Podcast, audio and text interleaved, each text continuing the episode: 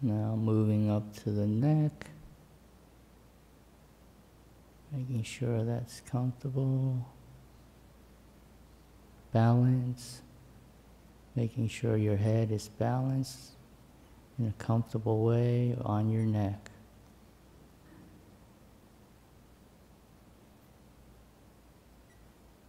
Now moving up to your facial, your head, relaxing the face. That's where all the tension will show up. So the eyes, nose, mouth, cheeks, giving that a bit of a stretch, relaxing it. Give yourself a smile. That usually relaxes that, the cheeks, by smiling. That's quite nice. Now moving down to your arms.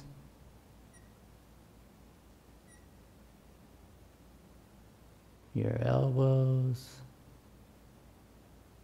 Your forearm. Your wrist.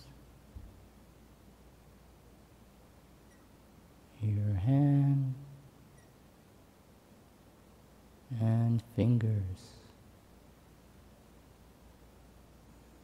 and placing your hand in such a way that's comfortable and relaxed.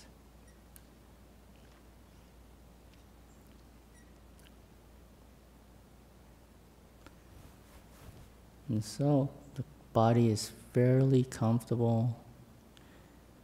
Just do a quick scan, see if there's any other places that you've overlooked. And giving that some kindness and relaxation.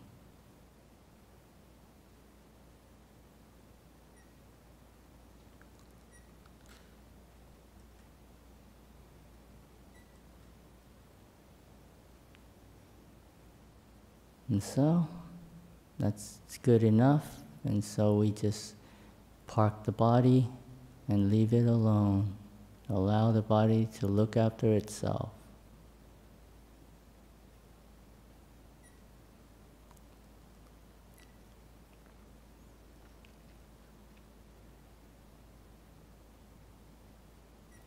And so we go into the realm of the mind and see, how do you feel? So ask yourself, how do you feel? How do you feel at this moment right now?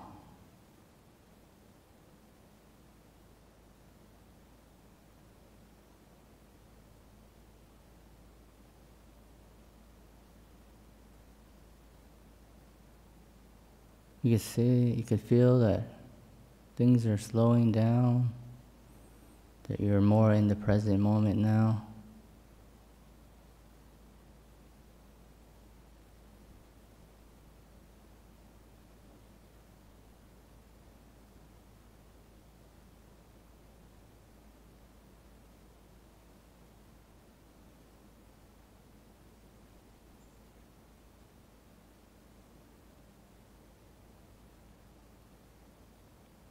Things are getting slow down. All you need to do is put things down. And so, we're going to sit for 45 minutes now. I'm going to stop talking. And I will ring the bell 3 times. And the third gong, the third ring will come out of meditation. So we'll stop now, and we can just enjoy the silence.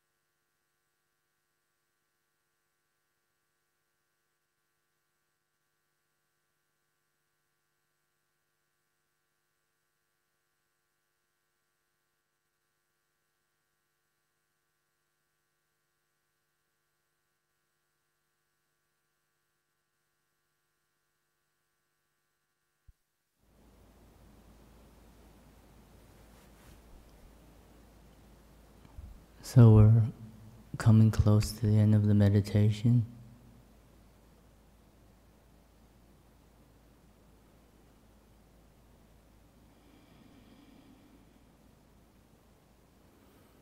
How do you feel?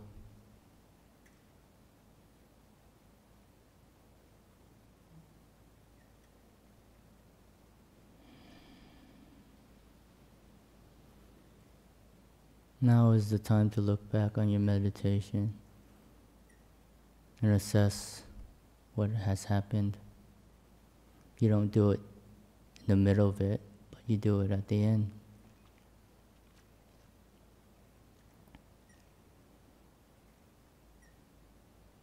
So how do you feel? What has happened?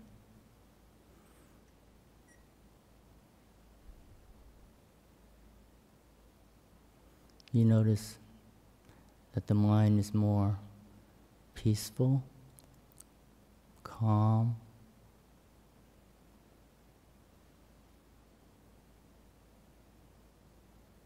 less movement.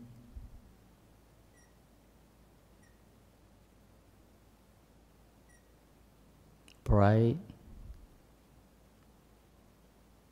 cooling, a cool mind.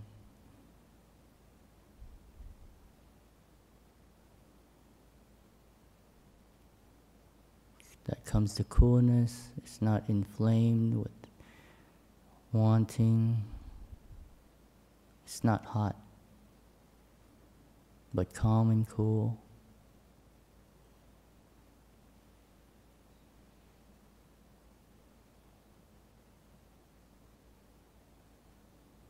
And so, I will ring the gong 3 times. Please come out of the meditation on the 3rd ringing.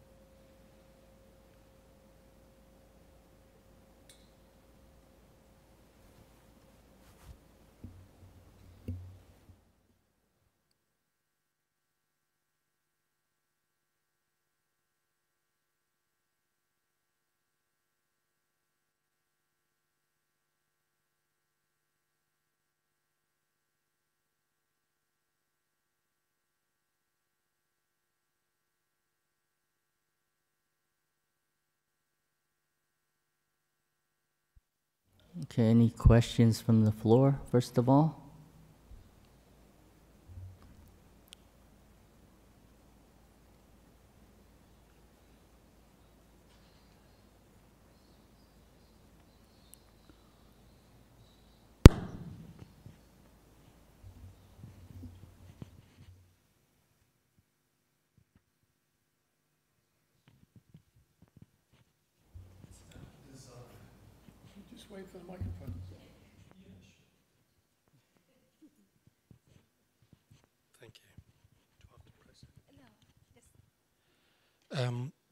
I just wanted to ask your views about desire. As I understand it, Buddhism really asks us not to get involved in desiring things. So much is out of our control, and it's quite a rare thing to actually attain what you desire. But I just thought it's within most human beings, desire is part of us. I mean, even looking at this wonderful temple, somebody must have come up with the idea, I'm going to buy some land, we're going to employ some architects, put up this beautiful temple, employ builders and carpenters and all sorts of tradies. So without that desire, nothing would have happened. So I just really wanted to get your thoughts about this human being's, I suppose, innate yearning for all sorts of things, which of course change in life as you grow older, and the Buddha's teachings.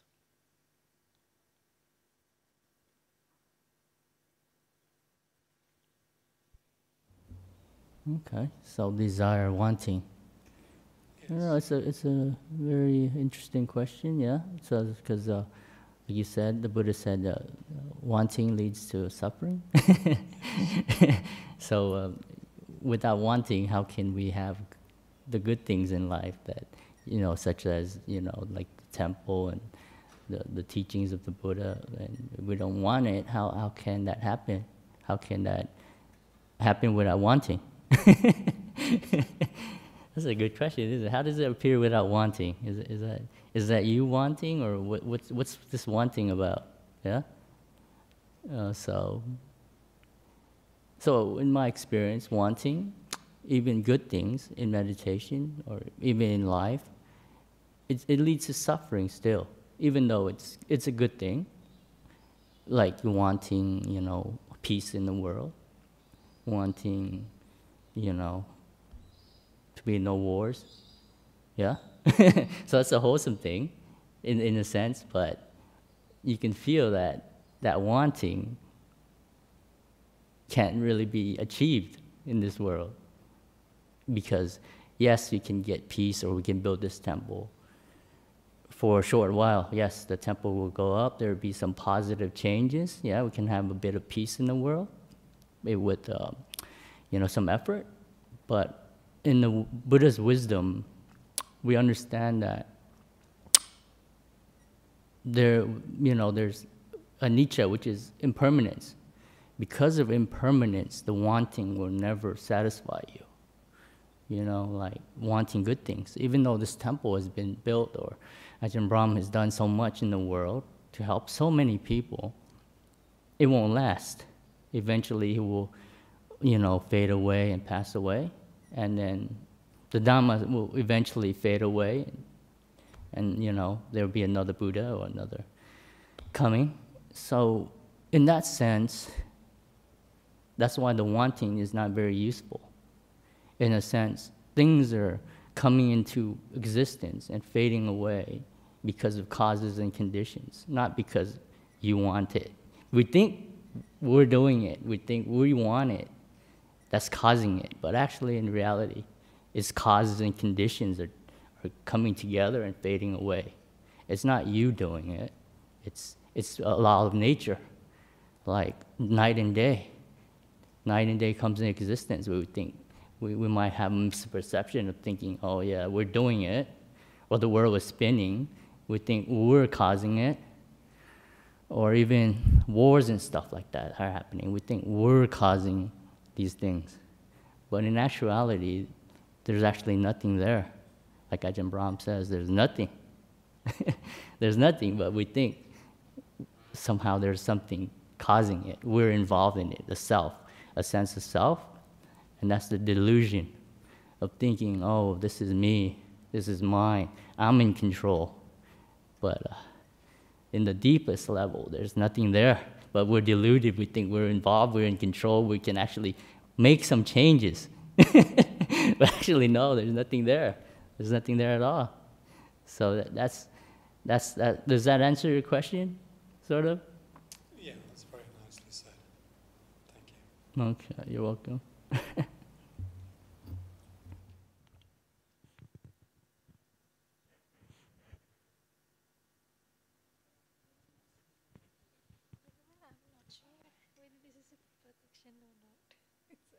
Germany. What is the meaning of moon mind? What moon mind? What is better? What is the difference? I'm not sure. Okay, this is from Germany. Venerable, what is the meaning of moon mind and sun mind? What is better? What is the difference? Thank you kindly. Does anyone want to take that? Moon mind and sun mind? Maybe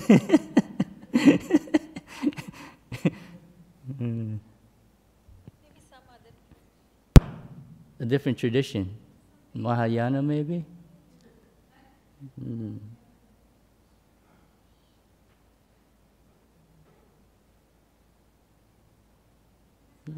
Yeah, I'm not sure what the person's trying to ask, so I'm just gonna pass this. I don't want to give the wrong answer or confuse people.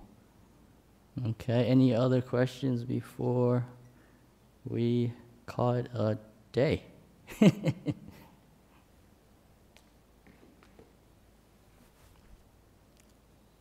Nope, everyone's happy? All right. Okay, we'll pay respects to the Buddha and we can go.